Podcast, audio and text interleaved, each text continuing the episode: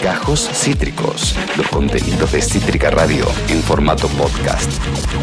Una canción con casi tan buen ritmo como el que tiene Nacho Horta en Te juro que pasó. Nacho Horta, ¿qué, qué historia hoy? Fútbol, extrañezas, partidos raros, ¿qué onda? ¿Qué onda hoy? Fútbol, ¿te, te, te acordás? ¿Tenés en la cabeza algún, algún partido así que recuerdes que se haya suspendido? No, no por lluvia, no por cosas así, pero por, por causas raras, violentas. Bueno, está el partido, el, el, el, el, más reciente, creo, más importante, fue el, River Boca Sí. que se suspendió de la vuelta de la Libertadores, Sí. bueno, el del Gas Pimienta. ¿Tenés, Sí. ¿Viviste alguno alguna vez dentro de una cancha? Me pasó, no, no se llevó a suspender, pero sí que se, arma- que se armara mucho bardo en Independiente contra eh, Deportes Tolima, creo que era el Deportivo Tolima de Colombia, en cancha de Racing. En un momento había muchísima, estaba sobrevendido, muchísima gente amontonada. Sí. Me acuerdo que en un momento, te hablo antes de arrancar el partido, no, no cabíamos, no entrábamos, no entraba la gente, se armó un bardo medio fuerte. Fue la única vez que, uh, esto se puede llegar a postergar, a suspender. Pero me acuerdo que yo ese partido lo vi sin que mis zapatillas tocaran el suelo. O sea, así Suele, estaba. suele pasar, suele pasar esas cosas eh, siempre cuando se juega en una cancha que no es la propia. Sí, ¿Viste? sí. A mí me pasó también en un. eh, yendo a ver un Boca Atlas en la cancha de Vélez, que también eh, la- estaba sobrevendido todo. Me, me hicieron entrar a otro sector que, es- que era el que supuestamente tenía que ir, todo, todo un quilombo. Imposible. Me, me pasó también de un partido suspendido, esto de, de bastante, de, de muy chico, fue el primer, uno de los primeros partidos de visitante que fui a ver, ya, ya de por sí el hecho de que hubieran visitantes ya fue hace bastante. Sí, sí, Eh, sí. en la cancha de, eh, en el Estadio Único de La Plata contra Gimnasia, que en el entretiempo amenazaron al sargento Jiménez. Ah, y- pero sí, 2005, que iba ganando Gimnasio 1 a 0. Sí, sí, sí. En el entretiempo lo, lo amenazan al sargento Jiménez y de, suspenden el partido. Bueno, yo estaba ahí, me había hecho todo, todo el viaje, bueno, yo de chiquito, ¿no? Con, con mi viejo, nos habíamos ido hasta allá, hasta La Plata. Y bueno, tuvimos que, que hacer el regreso sin, sin haber podido terminar todo el partido. Ese partido yo lo vi en una pizzería del Alto Avellaneda con mi viejo. eh, eh, pero yo estaba yo te estaba viendo sin conocerte, Nacho. Sí, Mira sí, lo que sí, es esto. Una locura. Una locura. Tremendo, tremendo.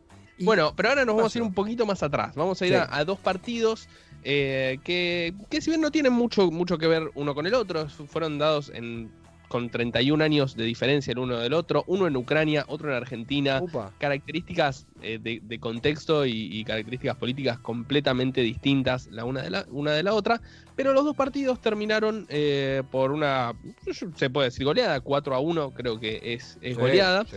Eh, y los dos equipos ganadores terminaron en eh, situaciones completamente ajenas al- a lo futbolístico, eh, con sus equipos de, de fútbol puesto, con sus camisetas puestas.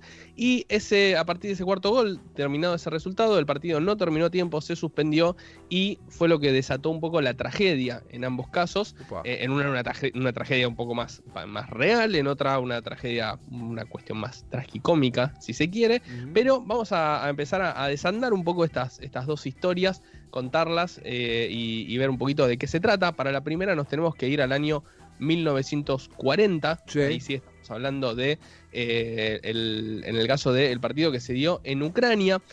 Y vamos a hablar de, en la década del 40 del Dinamo de Kiev. ¿sí? El Dinamo de Kiev, un equipo que durante todo el final de la década del 30 y ya durante los 40 era como el equipo más grande, ya sea popularmente hablando, como futbolísticamente hablando, dentro de lo que era la liga, la liga ucraniana, Total. la liga de la Unión Soviética en realidad, porque en ese momento era todo parte de, eh, de la Unión Soviética. Claro. En la temporada de 1941 eh, se da la invasión nazi a la, de- a la Unión Soviética, toma algunos territorios, dentro de ellos el territorio ucraniano, Sí. y muchos jugadores fueron eh, reclutados y los equipos de, mm, de la liga desarmados. ¿sí?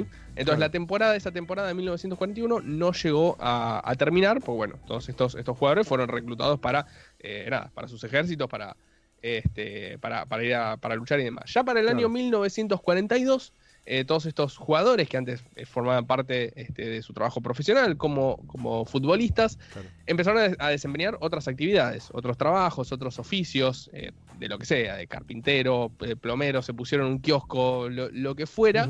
Eh, gan- ganándose el pan en una situación eh, y un contexto de, de guerra, un contexto político este, terrible para, Sí. para lo que es la, la cotidianidad y el día a día, de mucha, pro- mucha pobreza. Sí. Eh, obviamente, te imaginarás falta de entrenamiento, falta Sí, de buena que- out, cual, toda la profesionalidad que, que requiere Claro. este, el, el- el fútbol, bueno, no, no estaban obviamente las condiciones dadas.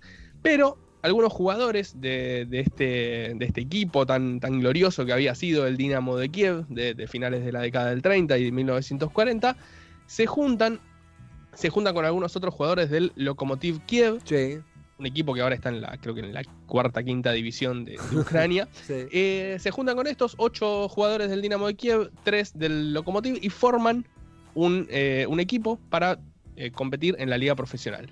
Este equipo le ponen de nombre el FC Start.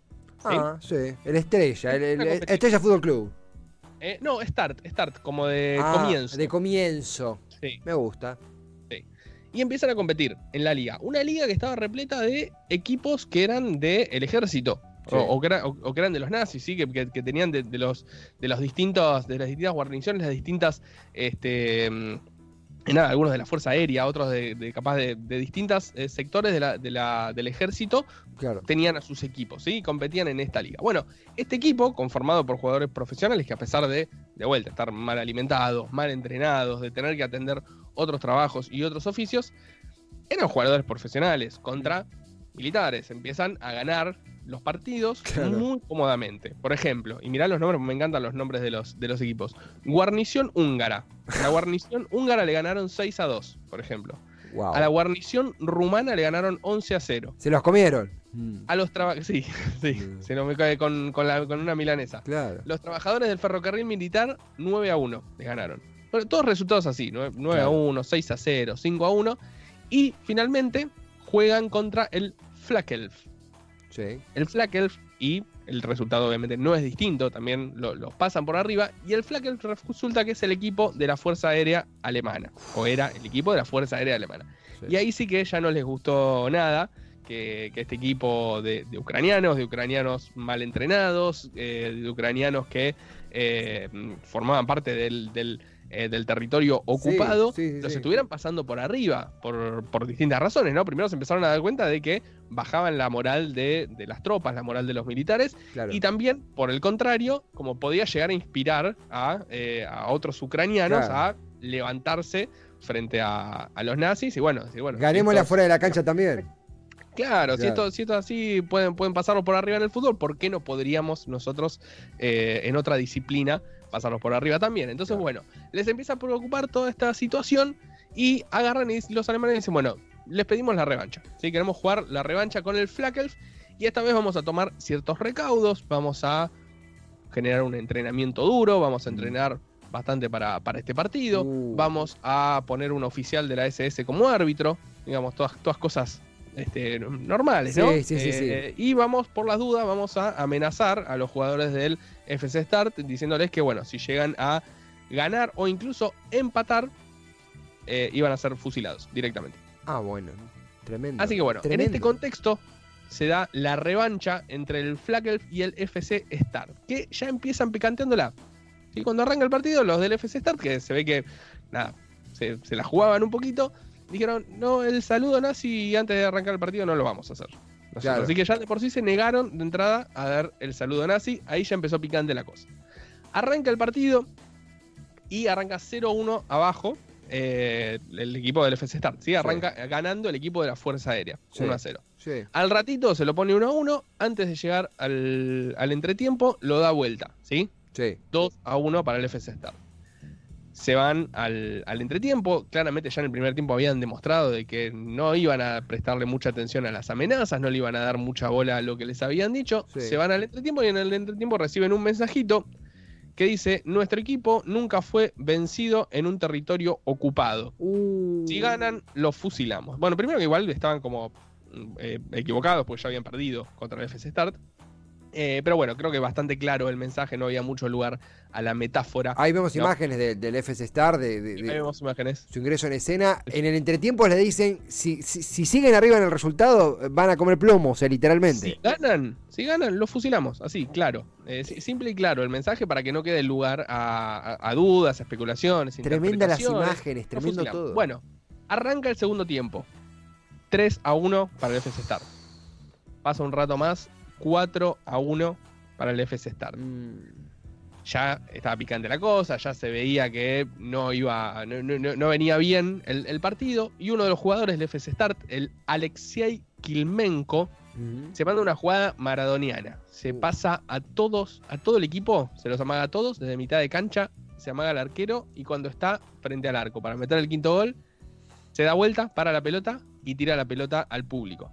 No. Eso lo tomaron como nada, la peor ofensa que podría llegar a, a ver, ya los estaban boludeando en la cara, eh, ya les estaban dando incluso hasta, si se quiere, como bueno, como una especie de mensaje al público, no sé, yo lo, lo pienso ahora y digo como, tomá, le, le doy la pelota a la gente, le doy la pelota al público. Ya no te quiero hacer más Eh. goles, ya te estoy humillando mucho. Claro, lo, lo- el árbitro, el oficial de la SS, da por terminado el partido, lo considera como una ofensa imperdonable, da por terminado el partido. Y como decía, este, este es uno de los partidos que sí, lamentablemente terminó en tragedia.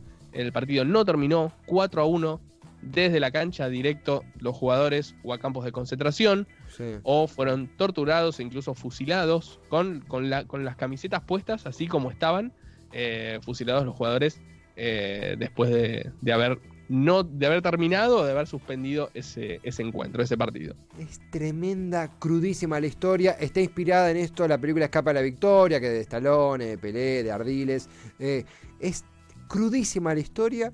El equipo que eh, burló a los nazis en la cancha y que se, se- se pasó por, por, por los huevos de la amenaza de, los peores lo- los peores personajes de la historia y les Sí. ganó en la cancha. Es tremenda la historia. Sí, sí, y además, además estamos hablando de 1942, eh, Claro. ya, digamos, ya, ya se sabía lo que, No, no, sí, sí, sí. sí. El contexto, digo, que, que no se jodía con, con esos tipos.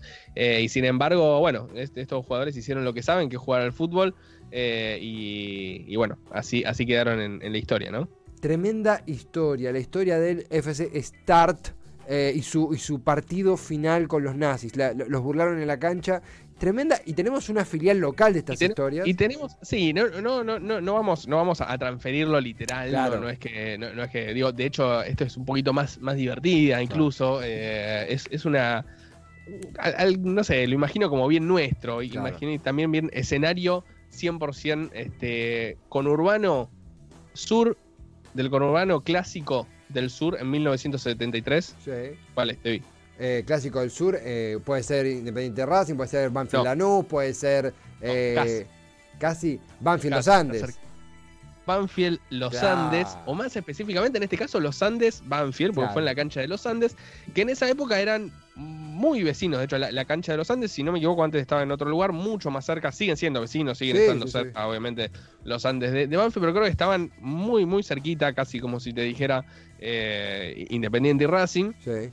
Eh, y eso había generado, bueno, el clásico del sur, un clásico que traía además como otra, otra pimienta, porque Banfield no solamente se jugaba el, el clásico, sino que estamos hablando de la primera B, se había ya despegado de la punta, ya estaba ahí perfilando para, para ser campeón y para pelear el ascenso. ¿sí? Sí. Entonces ya Banfield se jugaba varias, varias cosas en este, en este partido. Bueno, Banfield lo pasa por arriba a los Andes a lo largo de- del partido.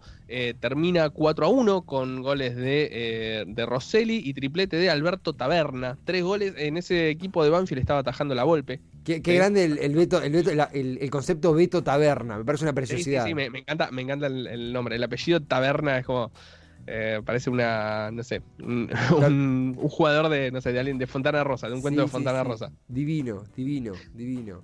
Se da el cuarto gol de Banfield, ¿sí? Cuando, cuando llega el cuarto gol de Banfield, que encima ya venía picante porque el árbitro había cobrado ahí un gol que medio, medio dudoso, que no se sabía si había entrado, si Sí. no. Cuarto gol de Banfield, la hinchada ya no se lo banca más y decide abrir un portón que había en la cancha, un portón que separaba a la hinchada del, Los de los de- Andes. el campo de los Andes, sí, los de los Andes, y la hinchada sale a la cancha a pedirle por favor a los jugadores de Banfield y al árbitro que, bueno, que no sé, reconsideren un poco Claro.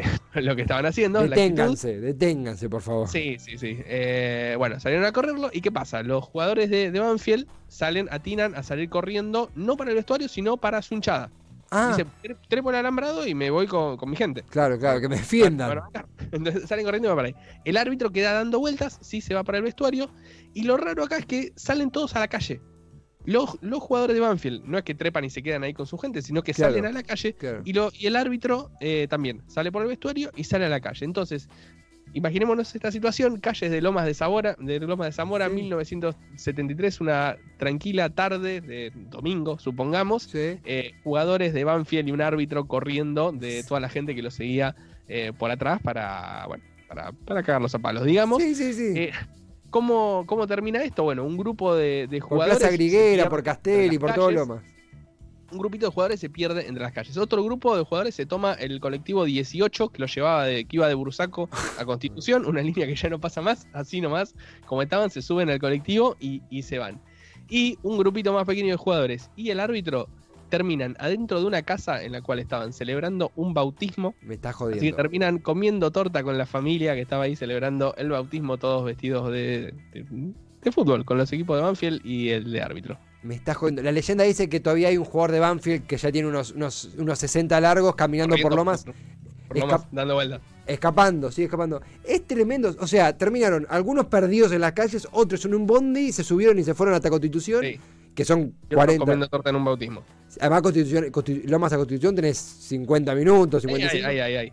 Hay, hay un tramito. Y- No sé dónde se habrán bajado, pero bueno, se tomaron el bondi y se fueron. Y otros se fueron a un bautismo a, a morfar torta y a, vender, a saludar a la criatura.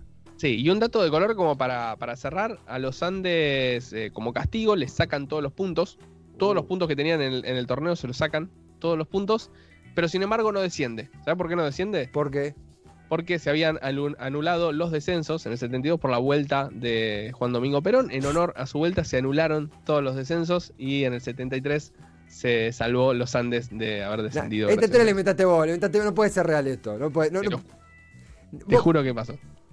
Una locura. Eh, cerrando con el partido imposible, el, el clásico más surrealista en la historia de los clásicos de la zona sur, en los Andes Banfield, que terminó con jugadores de Banfield exiliados en bondis, en bautismos y en las calles de Lomas. Nacho, eh, me dejaste boquiabierto. Dejaste la vara muy alta para ver hoy a Boca. O sea, hoy si no sé, si hoy no entra No, Chico, no, tiene que pasar, sí, una locura, no sé. Chicho Serna, eh, en- entra y empieza, no sé, a, hacer danza árabe, eh, no sé, algo así. El Consejo de Fútbol haciendo un asado en el, en el Un- centro un de la cancha. Claro, un, un- oh, ese estaría lindo. ¿eh? Un, claro, una, un sketch del Consejo de Fútbol en el entretiempo, tipo show de, de- del Super Bowl. Me enca- eh, estoy, estoy, más que el Super Bowl. Nacho Horta, gran columna. ¿Te quedas para el cierre de transmisión? Me quedo, dale. Estamos con Nacho Horta, ya cerramos este, todas las tormentas juntas con él después de este increíble, te juro que pasó, partidos imposibles, partidos impensados en Europa, en Ucrania, en Argentina. ¿Con quién otro sino Nacho Horta? Acabas de escuchar Gajos Cítricos. Encontrá los contenidos de Cítrica Radio en formato podcast en Spotify, YouTube o en nuestra página web.